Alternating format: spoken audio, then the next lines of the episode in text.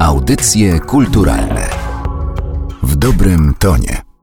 Trunki nieodmiennie towarzyszyły światowi artystycznemu. Już Jan Kochanowski powątpiewał przecież, czy trzeźwy poeta może coś sensownego napisać, a jego następcy godnie potwierdzali tę regułę. Konsekwentnym alkoholikiem był Konstanty Delfons Gałczyński. O chorobę alkoholową ocierali się Julian Tuwim i Kazimierz Wierzyński. Tuwim zresztą pod wpływem trunków potrafił rzucić się na podłogę i powtarzać, że nie jest Żydem, tylko Hiszpanem. Bolesław Leśmian słynął nie tylko z dobrego apetytu, ale również z mocnej głowy. Znajomi zastanawiali się, jak to jest możliwe, że ten drobny człowiek miał tylko 155 cm wzrostu, potrafi tak dobrze przyjmować alkohol. A poeta miewał różne pomysły na zdobycie środków na zakup trunków. Kiedy po studiach w Kijowie powrócił do Warszawy, wpadł w depresję psychiczną i nosił się zamiarem samobójstwa. W takiej okazji nie mógł zmarnować Stanisław Przybyszewski i przyniósł Leśmianowi rewolwer. Niestety, ku jego zawodowi poeta nie zastrzelił się, tylko sprzedał broń, a uzyskane pieniądze przepił niezwłocznie z przyjaciółmi.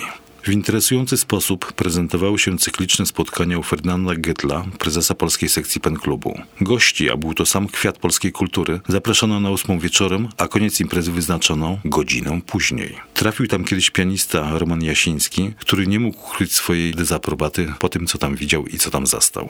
Pito wyłącznie francuskie koniaki, wspominał Jasiński. I to tak szybko, jak gdyby przyjęcie odbywało się w czasie postoju pociągu na dworcu kolejowym. O żadnej normalnej konwersacji nie było nawet mowy, co przecież nie oznacza, że pito i zakąszano w milczeniu. Panowała atmosfera jakiegoś rejwachu, z każdą minutą rosnącego i przybierającego coraz gwałtowniejszą formę. Po godzinie wszyscy byli już mocno zalani, także następne pół godziny poświęcano na szukanie palt, kapeluszy, picie strzemiennego, pożegnalne śpiewy i zwykłe pijackie ryki. Alkohol towarzyszył także plastykom. Wydaje się zresztą, że tej nacji był bardziej przypisany niż literatom. I wcale nie trzeba tu wymieniać Witkacego, wystarczyło kilku jego kolegów i przyjaciół. Kamil Witkowski zasłynął nie tylko ze swojego malarskiego talentu, ale także z tego, że miał zwyczaj przychodzić do kawiarni Kresy w Warszawie z kaczką lokadią.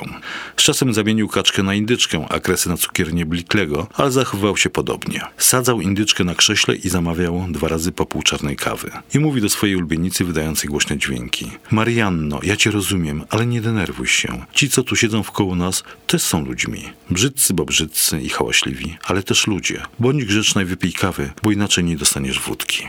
Alkoholizowanie się w towarzystwie drobiu nie było największym skandalem związanym z Witkowskim. Większa afera wydarzyła się w stołecznej restauracji Lejewskiego, której ozdobą było olbrzymie akwarium służące za bazę przeznaczonych na patelnię szczupaków, karpi i sandaczy.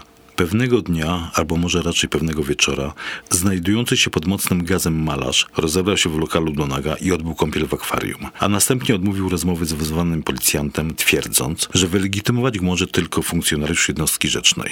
Policjant przyznał mu rację. Audycje kulturalne w dobrym tonie.